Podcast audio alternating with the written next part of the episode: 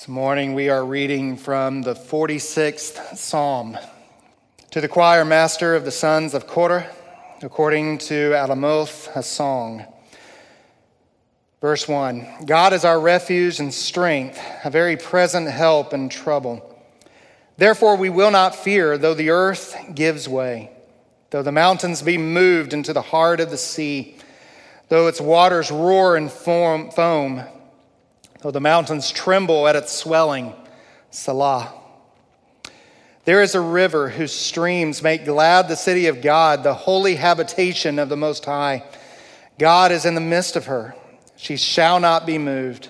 God will help her when the morning dawns. The nations rage, the kingdoms totter. He utters his voice. The earth melts. The Lord of hosts is with us. The God of Jacob is our fortress. Selah. Come, behold the works of the Lord, how he has brought desolations on the earth. He, he makes wars to cease and to the end of the earth. He breaks the bow and shatters the spear. He burns the chariots with fire. Be still and know that I am God. I will be exalted among the nations. I will be exalted in the earth. The Lord of hosts is with us. The God of Jacob is our fortress. Selah. Our Father, as we come to this wonderful song that you inspired so many years ago, we look out in our world and we see so many things that are wrong right now, so many divisions, so many distractions, so many ways that we, even as the church, can divide ourselves.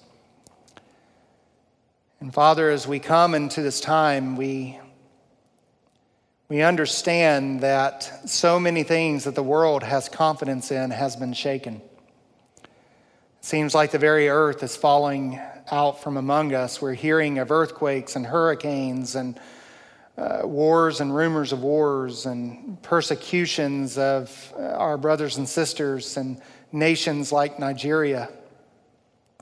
Lord, we're hearing of, even here in America, churches that are paying uh, hefty fines and all of those things, even just to meet.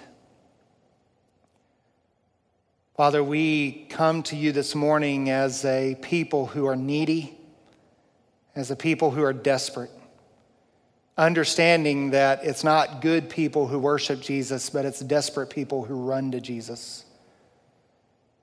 So, Father, I pray that you will give us a desperation for you, a holy desperation to place our confidence and our trust in you. And may the, may the timeless truths of this psalm awaken our hearts to both our desperation and our firm, strong, and mighty fortress that we have in Jesus Christ our Lord. Father, move me aside and speak to the hearts as I explain your word this morning. May it do its work in all of our hearts. It is in your name we pray. Amen. And as you may want to turn and follow along in your own copy of the Word of God to the 46th Psalm this morning. I had said since we had come to a, kind of a, a, breaking point, a break in Galatians, that I would take maybe a week or two off just to uh, kind of give us a break from Galatians and, uh, and also to uh, address maybe some other topics, other some, uh, uh, provide some encouragement. I did not intend to be gone last week, so once again, uh, Brother Stefan Thank you so much for filling in for me. And uh, I guess great minds think alike because we're kind of thinking down the same uh, direction this morning. So great minds think alike, brother, and so do ours. So, uh, but let me ask you a question, and maybe. Uh, maybe you don't have to imagine this too much, but just imagine that you live in a nation that is in social, political, and religious turmoil that multitudes are dying around you from a deadly epidemic. Your home, even, has had to be used to be opened up as a hospital. to where sick people are coming into your very home and you have watched some of your very good friends die on your own couch. You have a one year old son who has almost died, just as you have discovered that your wife has become pregnant with the second child. And to top all of this off, you are suffering from heart problems and constant intestinal problems that bring you debilitating pain all throughout your entire body. What do you do? What do you do? Well, if your name is Martin Luther, you turn to the 46th Psalm. And it is out of his reflections of the psalm and out of his meditations of the psalms and one of the lowest points of his life that he penned the words of that great hymn that we sang earlier A mighty fortress is our God.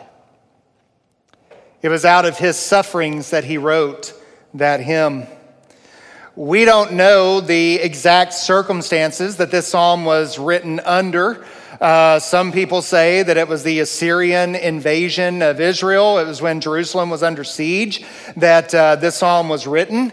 Uh, some people suggest that. Other people suggest that the psalmist was reflecting back on the Exodus, and they get that from certain things in the text that, that you will see as we go through the actual psalm. Uh, the truth of the matter is that we don't know much about it historically. We do know a couple of things. For example, we know that this is a psalm that was used in the worship of Israel uh, to be sung by a soprano course. You say, How do you know that? Well, uh, one of the reasons I read the psalm title this morning, I don't normally do that, uh, but in the psalm title, you'll see that word according to Alamoth, and that word is actually the Hebrew plural for the word Alma, which means young woman or virgin. So we are talking about young ladies here who would have had very high pitched, high register voices. And so this song, at least as it was used in the worship of Israel, was meant to be sung in a soprano high notes. So, just so you know, sometimes we complain that a song that we sing in the morning is a little too high for us to sing. Just so you know, Israel sometimes had the same problem. So, um, so there's nothing new under the sun. I guess they were the Hillsong of the day. I don't know. I don't know. Hillsong or Heretic, so I don't want to compare them to that. So, uh, so anyway, uh, but let's uh, let's move on. We don't know the situation of Psalm 46, but many of the things that we see in the psalm are timeless. The fact of the matter is that life is short and full of trouble. And one of the bill of goods that modern social science has sold to us is that if you are suffering, if you are hurting, if you are going through a hard time somehow, and you're having a hard time with the hard time, then somehow you are abnormal. Beloved, let me just dispel that myth right now. Suffering is a part of life. We live in a ruined world. And sometimes we suffer to a greater degree than others. And there will be times in all of our lives that it feels like our world is crashing down around us. And I think for many of us, we know what that feels like right now. For some of us, we do anyway. You can read on social media, everybody's into this uh, 2020 bashing. Have you, have you seen that? They're doing all these memes, you know, who had tornado for 2020? Who, you know, the 2020 bingo that everybody is playing, you know, tornadoes, hurricanes, fires, uh, you know, all of this stuff. But one thing that when chaos comes in our life, one thing that chaos will reveal in our lives is what we put our confidence in. And in fact, one of the greatest causes of confidence, one of the greatest reasons why we will begin to suffer greatly when chaos comes, is because the very things that we put our confidence in start to tear down and they start to fail us. And so this psalm is timeless because Psalm 46 is inviting us to build our confidence on the mighty fortress that is our God build our confidence in God alone. When life gets chaotic, God is the only sure confidence that we can build on. He is the only sure confidence that we have. We're going to see that in three stanzas in the psalm. The psalm divides up nicely into three verses, uh, divided by that word Selah, which we think means kind of a meditative pause as you're singing the song. And so let's, let's look at this together. Our three our, our three stanzas of, of building our confidence in God. And, and number one, what we see here is that our confidence is in God's power. In fact, I'll just go ahead and give you all three. Our confidence is in God's power. Our confidence is in God's, um, I said I was going to. Our confidence is in God's um, presence, and our confidence is in God's praise. And so let's look at God's power and why it gives us confidence. It says here in verse 1 Our God is a refuge and strength, a very present help in trouble. I want you to notice, first of all, that his power is to help us. It's his power to help us when we are in trouble. The word uh, refuge, it stresses this place of security and protection, a place that we can hide. You have kind of the mental image of a fortress that is built into a high mountain, a high rock like a cave or something where, where someone can hide into the rock and it cannot be moved. It's a, it stresses safety and security. It stresses um, protection.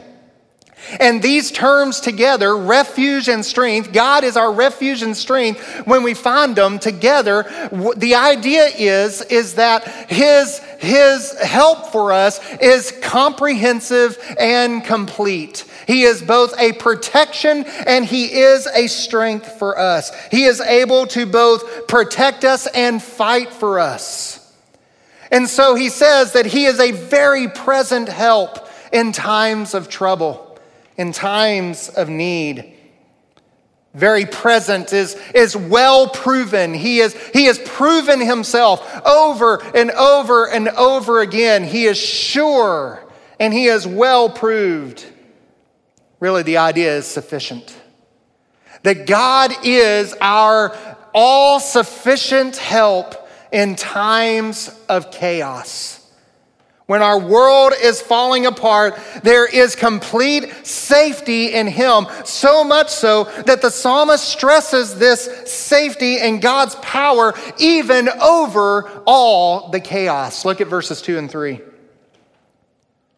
He says, Therefore, you will not fear, though the earth gives way, though the mountains be moved into the heart of the sea, though its waters roar and foam, though its mountains tremble at its swelling. This is the chaos. The, the psalmist is describing a scene of absolute and total chaos.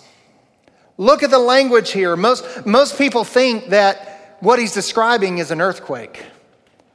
And if you've ever been in an earthquake, Thankfully, I have not. But uh, if you've ever been in an earthquake, you can probably relate to some of this language. Mountains slipping into the heart of the sea, waters ro- uh, roaring and foaming, and, and mountains swaying. That word literally means dancing. It's, it's mountains are moving back and forth because the earth is so chaotic. You know, mountains are typically symbols of strength. They're typically symbols of stability. People built fortresses on mountains because they were secure. But the psalmist says that even when things get chaotic, our, our greatest sources of strength and stability, when they descend into chaos, God stands above them all in His stability and in His strength.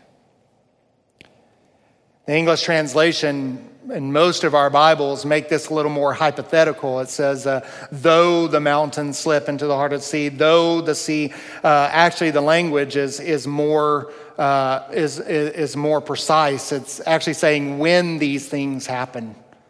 When the mountains slip into the heart of the sea, when the, when the oceans roar and foam. It's more definite. And when our world is literally falling apart, that is when Christ shows himself strong.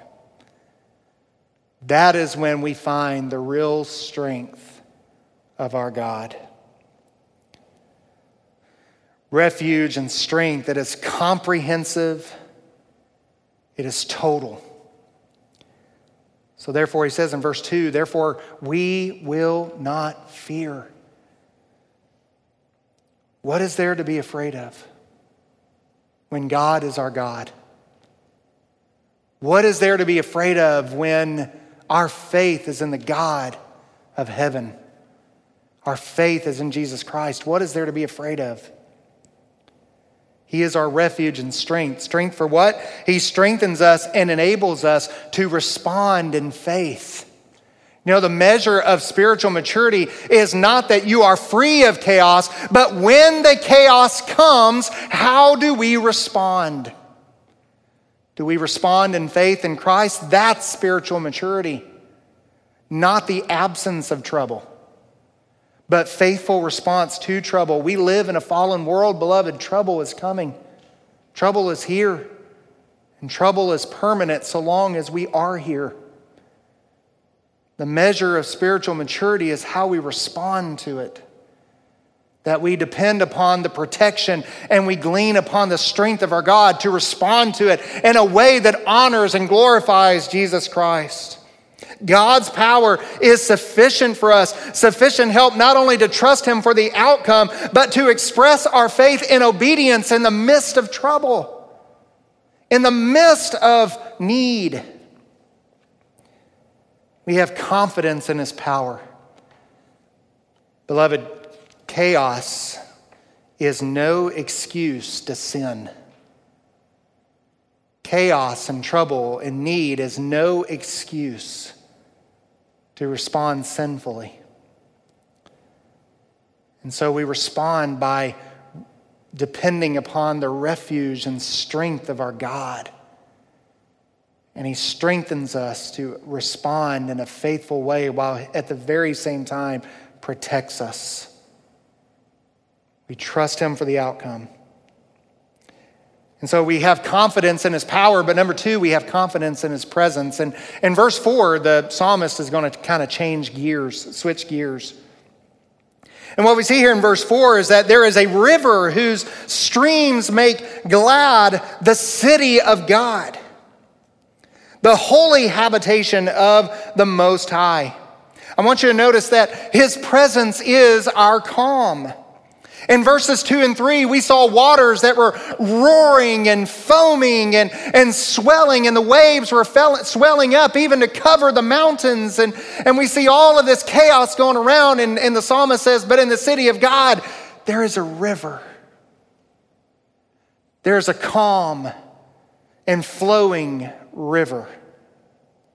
It's no more destructive force, it's not complete disaster, but it is a calm, serene river that flows through the city. You know, most people think that he's describing Jerusalem here, and so they classify this psalm as a psalm of Zion. But, you know, um, in all honesty, I, I, don't, I don't think that there is a river that flows through Jerusalem. Uh, the psalmist is not describing Jerusalem here not the earthly Jerusalem.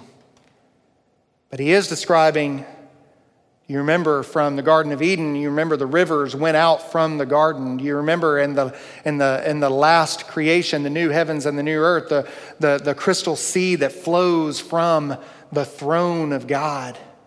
In the city of God, there is a river that flows that is calm, serene. And I don't know about you guys, but there's no more calm place to be in nature than a flowing stream of river. It's just calming, it just helps. This calm scene is the contrast. He's not thinking of a specific city. He's, he's thinking of the contrast between, between the chaotic oceans of the sea that, that represent the nations and the world and the chaos of sin with the calm and serenity of the city of God and those who are in the presence of God. That's what he's contrasting here. The waters of chaos pull down even the greatest mountains in the world. But in God's city, the water flows through peaceful streams and thro- flows through the city and gives us everything that we need. And even when the world descends into complete and total chaos, there is a calm, there is a quiet confidence in the presence of our God. There is serenity, there is peace. In fact, uh, I didn't put it on the board.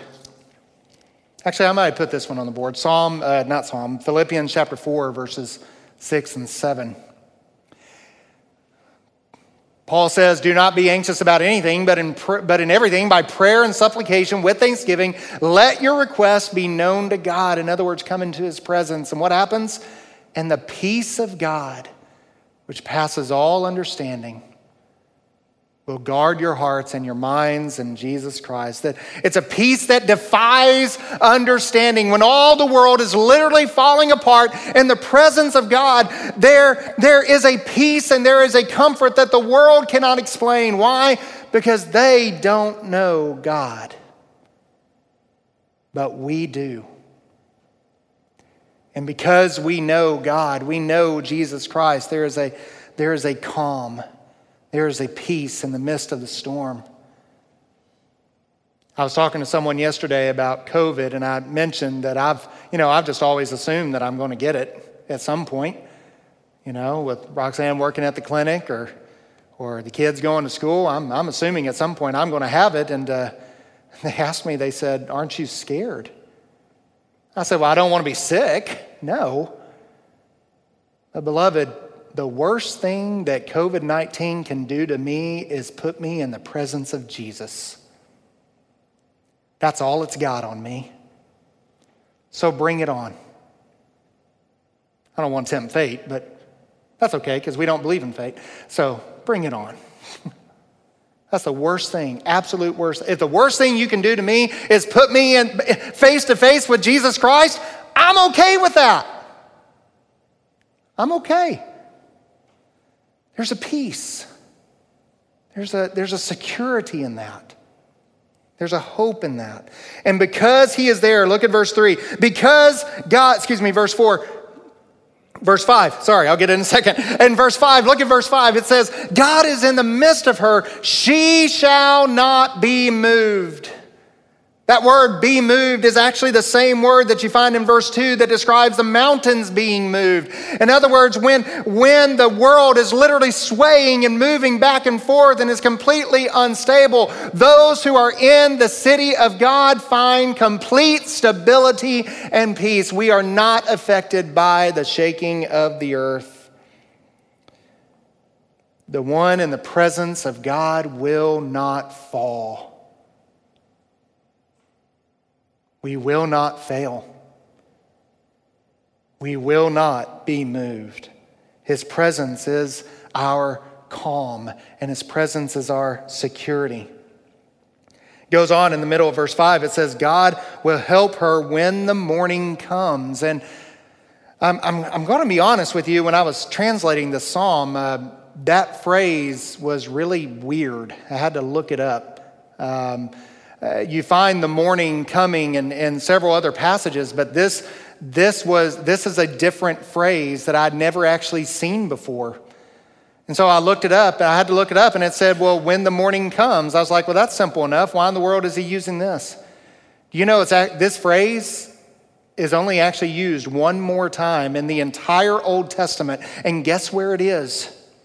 In Exodus chapter 14. In fact, turn there for a second. Exodus chapter 14, in verse 27. At Exodus 27 14. But Exodus 14, verse 27.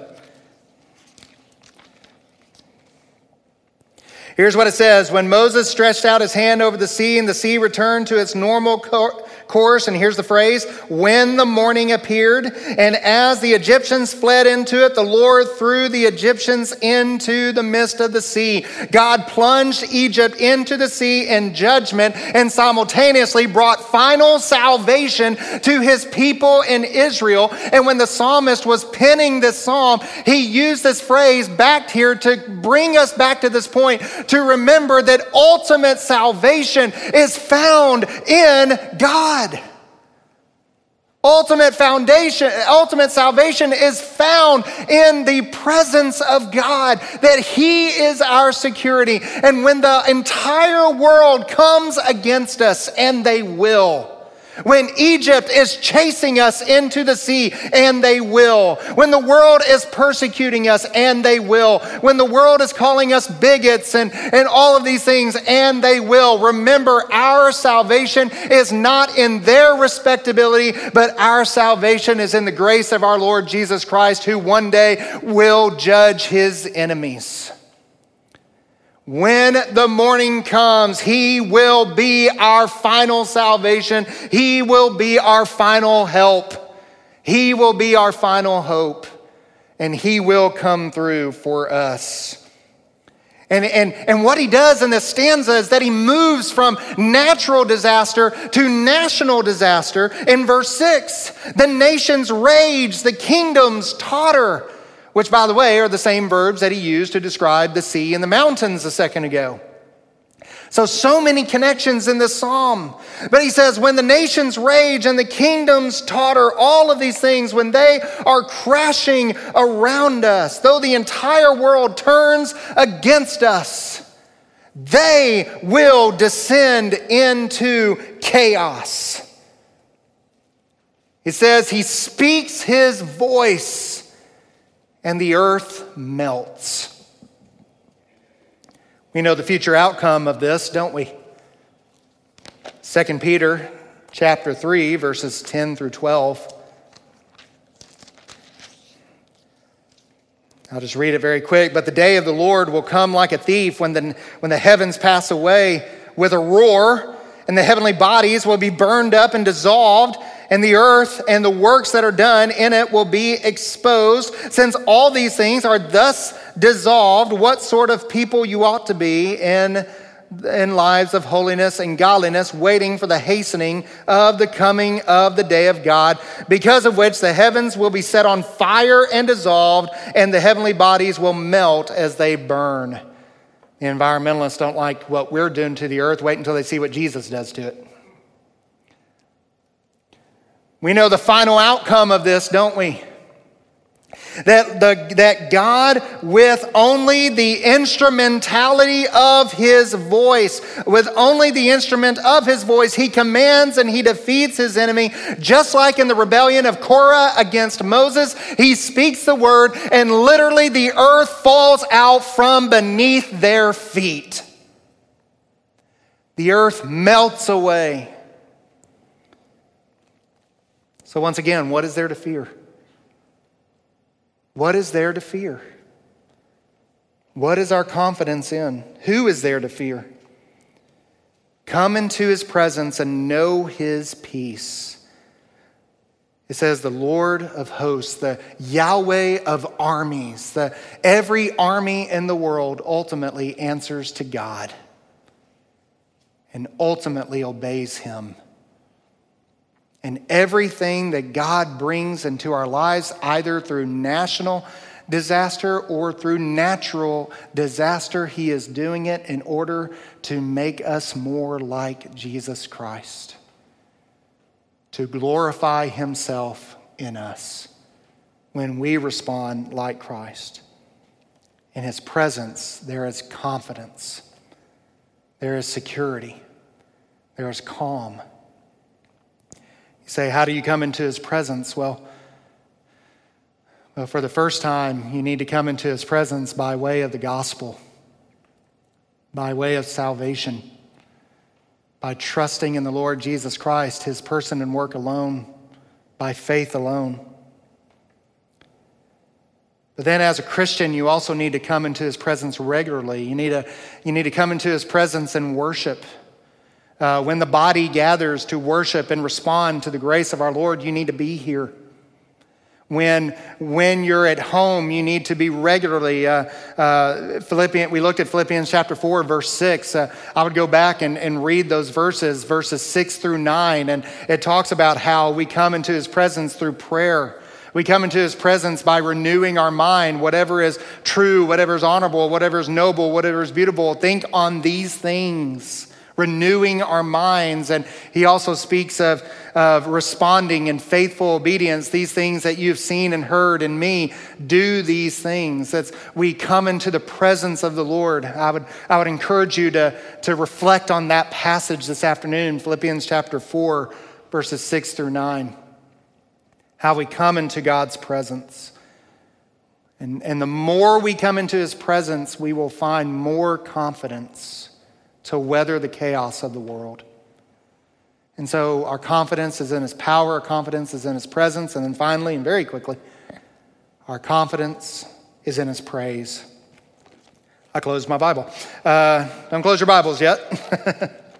uh, Psalm 46, very quickly, it says, Come, behold the works of the Lord how he has brought desolations on the earth. He makes wars to cease to the end of the earth. He breaks the bow and shatters the spear. He burns the chariots with fire. These last few verses move from descriptions to instructions, as the Psalms often do. Uh, when Israel worshiped, there was instruction in their worship, which is uh, something that I believe we need to get back to. The last few verses are instructions to the community of faith that we come into his presence with praise and, and we come into him and we behold him. And the more we behold him, the more we will see that our confidence is secure in him. So, how can we do that? Well, first of all, be amazed at his sovereignty. Be amazed at his sovereignty. Come, behold. He brings the earth to desolations, to nothing, and all the methods of the world's warfare are brought to nothing when they come against the Lord. He makes the wars to cease to the ends of the earth. He breaks the bow, he shatters the spear, he burns their chariots with fire. Back during this day, there was no more destructive force, there was no more uh, channel of victory than war chariots. But we don't, but some trust in horses, some trust in chariots, but we will trust in the Lord our God. We, we are amazed at his sovereignty. The, the psalmist is inviting us to, to come and behold his works. Come and see. Come and look. The best way to be amazed at his sovereignty is simply to remember and rehearse the things that he has done. And there's two sources for this. Number one, obviously, is the scriptures. His works among Israel, his works among his people. Maybe, maybe there are biblical stories that you learned in Sunday school that, that are close to your heart. Reflect on those stories often. Maybe for some reason they just speak to you. Maybe for some reason they, they just connect with you. I know for, for many of us, we, we feel a certain affinity to Peter because we just feel like we're putting our foot in our mouth all the time. Maybe, maybe you feel closer to John and Sons of Thunder, or, or maybe you feel closer to Daniel, or maybe you feel closer to Joseph, or maybe what, whatever it is, whatever, whatever thing that God has done in the history of Israel, whatever, whatever thing that God has done in, in the scriptures reflect and rehearse on those things often. Remember, when you are reading the stories of the Bible, you're not just reading stories, you're reading your history. This is the history of redemption. These are the works that God has done to bring salvation to you. This is your history. So read it, know it, and love it. And rehearse it often and build your confidence. But also your own personal life. I think all of us can have testimonies of times that God showed himself particularly strong to you. And one of the great advantages of gray hair is that we have, or you have, a, um, a long history of God's faithfulness in your life. You have many ways that you can go back and look on ways that God at certain times has just come through, especially strong for you. Remember those times. Reflect on those times. And then surrender to his lordship. Be amazed at his sovereignty and surrender to his lordship. Verse 10, a, song, a, a verse we all know Be still and know that I am God. I will be exalted on the earth, uh, among the nations. I will be exalted in the earth. The word be still, it, it means stop fighting, stop striving, stop trying to solve your own chaos with the tools of the world. Know that He is God, that His glory is the chief end of your life. He will be exalted over the nations and he will be exalted over the earth. Let me ask you a question. What do we fear? We fear people and we fear nature, right? We fear people, what they may do to us. We, feel, we fear nature, things that may happen to us, through it be it death or whatever. God says, I will be exalted among the nations. I will be exalted in all the earth. Beloved, there is nothing to fear. We don't have to fear the earth. We don't have to fear the nations. God will be exalted over it all. There is nothing to fear, and His glory is always our greatest good.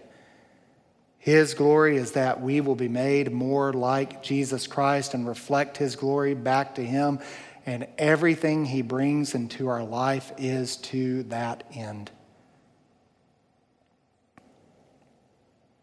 So once again, he ends by repeating verse 11 The Lord of hosts is with us, the God of Jacob is our fortress.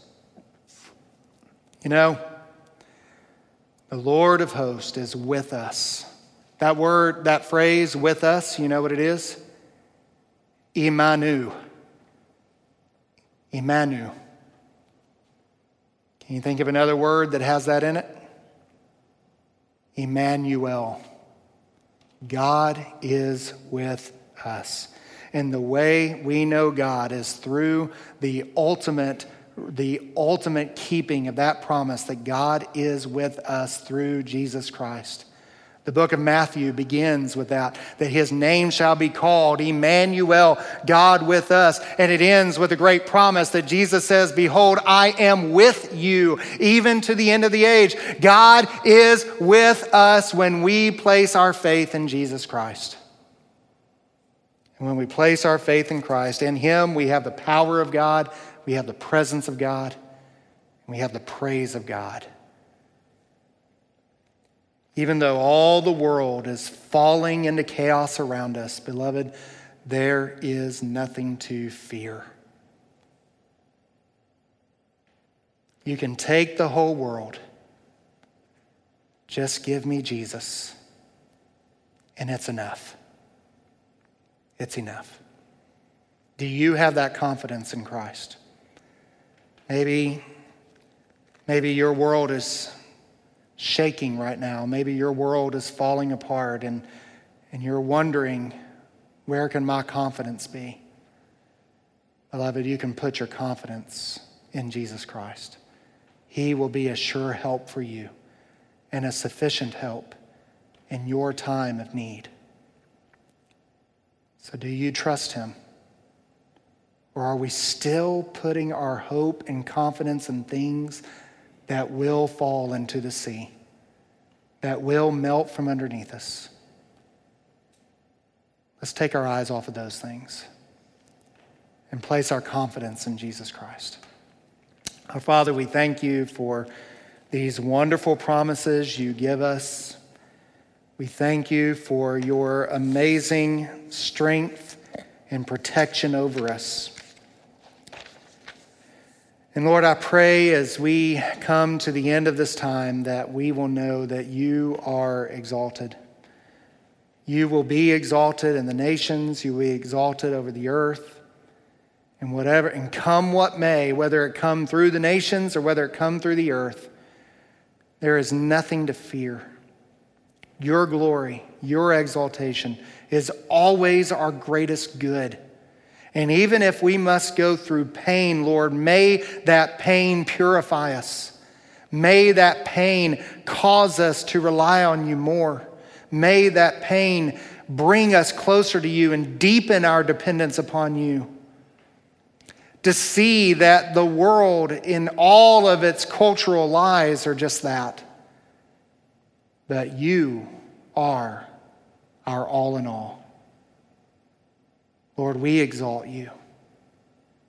And we pray that you will be exalted in this morning and in our lives. Let's stand and let's sing this last song together.